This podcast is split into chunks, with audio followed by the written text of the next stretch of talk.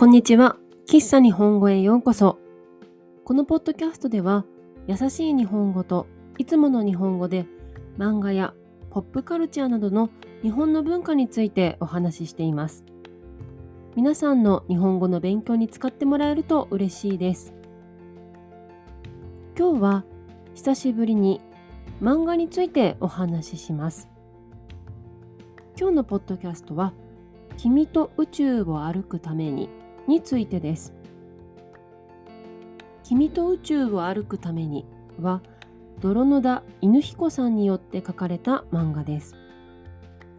ウェブ漫画サイトアンドソファーでにせんにじゅうさんねんから連載されています。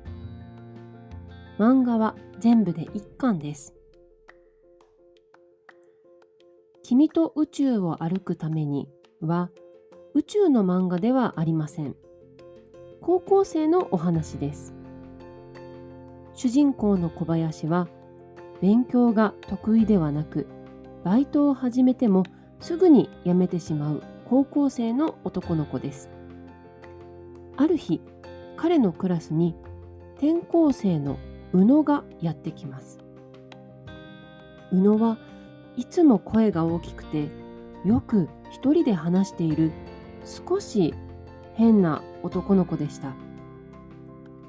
二人はある出来事がきっかけで仲良くなります。そして小林は頑張っている宇野を見て、自分も変わりたいと思うようになります。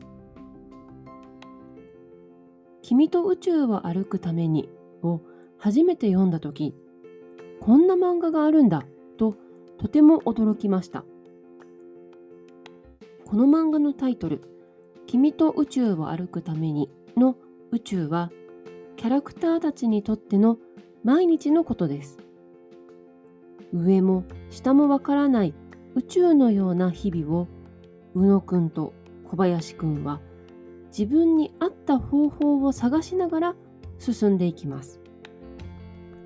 主人公の小林くんや転校生の宇野くんの気持ちがとても詳しく表現されていますが、重い話にならず、でもコメディだけでもない、とても面白い漫画です。君と宇宙を歩くためには、まだ他の国の言葉に翻訳されていません。ウェブコミックサイトで読むことができますので、興味のある人はぜひ読んでみてください。また、この漫画はさんがつに発表される漫画大賞にせんにじゅうよんにノミネートされています。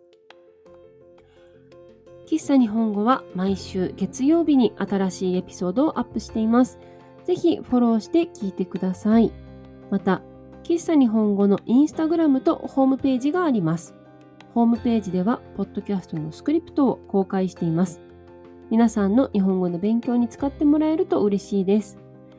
ユーアールエル は概要欄、プロフィール欄にありますので、ぜひチェックしてみてください。今日も最後まで聞いてくださってありがとうございました。また次回お会いしましょう。